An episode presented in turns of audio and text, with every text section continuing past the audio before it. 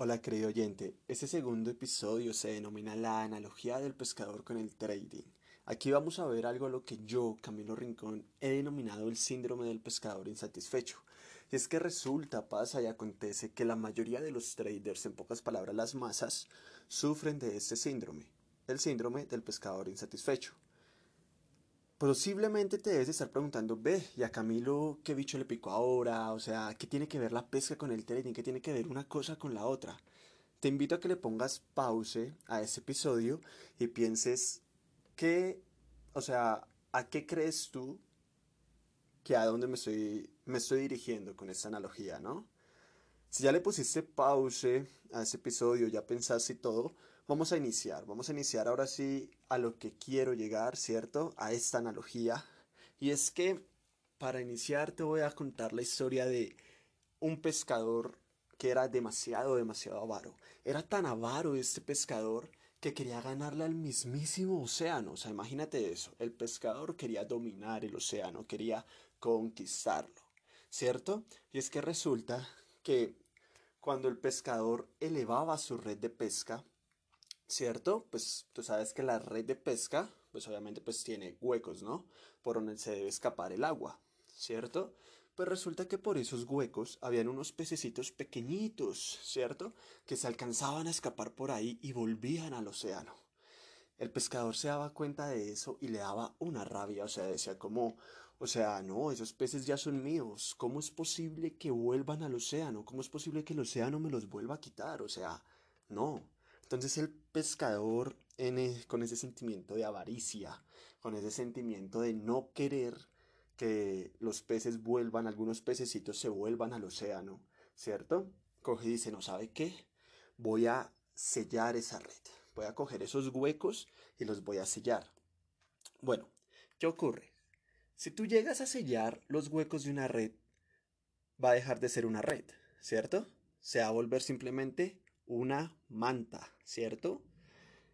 ¿Y qué ocurre? Si no hay huecos, no hay lugar por donde se escape el agua. Entonces, cuando el pescador lanzó esa red, entre comillas, o sea, esa manta, y la levantó, imagínate lo que pasó, sacó un montón de agua, sacó un montón de agua salada y casi no habían peces ahí.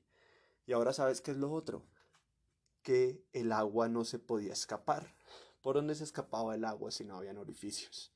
¿Qué le tocaba hacer? Voltear esa manta, y en el proceso mientras que volteaba esa manta, ¿cierto? La mayoría de los pocos peces que lograba atrapar ahora se escapaban. Escasamente le quedaba uno si tenía suerte, hasta de pronto dos, ¿sí? En pocas palabras, se enfocó tanto en no perder, en no perder esos pequeños pececitos que se le escapaban, que lo único que causó fue perder todo lo que tenía, perder cada vez que lanzaba y pescaba algo, volviera completamente al océano. ¿Por qué? Porque tenía que volcar esa manta para botar toda esa agua, y en ese momento se escapaban los peces. Es por eso que lo he denominado el síndrome del pescador insatisfecho, y es que afecta al trader. Te hago la pregunta, ¿cuántos traders conoces que sufren de este síndrome? ¿Cuántos traders conoces que no son capaces de aceptar sus pérdidas, que tratan de evitar lo inevitable? Y es que mira, en el momento que el trader trata de evitar perder, empieza a sufrir de ese síndrome. Si tú, querido oyente, no eres capaz de aceptar una pérdida, de aceptar las pérdidas que trae el trading, ¿cierto? Que yo lo veo como un costo de venta, ¿cierto? Vas a sufrir de ese síndrome y lo único que vas a hacer es que causes que pierdas más, porque tu percepción vas a estar siempre, siempre, siempre enfocado, y tu percepción va a estar enfocada en no perder. Y al estar solo pensando en no perder, vas a hacer efectivamente eso, hacer que pierdas. ¿Listo? Entonces, con esa información lo que quiero que hagas es que interiorices, ¿cierto? Y te descubras y sepas si sufres de ese síndrome. Y si sí llegas a sufrir de ese síndrome, ¿cómo vas a hacer para superarlo? ¿Cierto? Hay varios pasos para superar ese síndrome.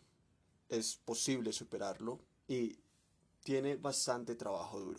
Yo he mencionado el cómo hacerlo en videos de YouTube. En el anterior episodio, finalizando, di unos consejos para superar, ¿cierto?, obstáculos mentales. Entonces, tómate el tiempo de escucharlo, tómate el tiempo de volver a escuchar este episodio, ve al canal de YouTube, hay bastante material de valor, ¿cierto?, para que empieces a crear esa nueva metodología de pensamiento.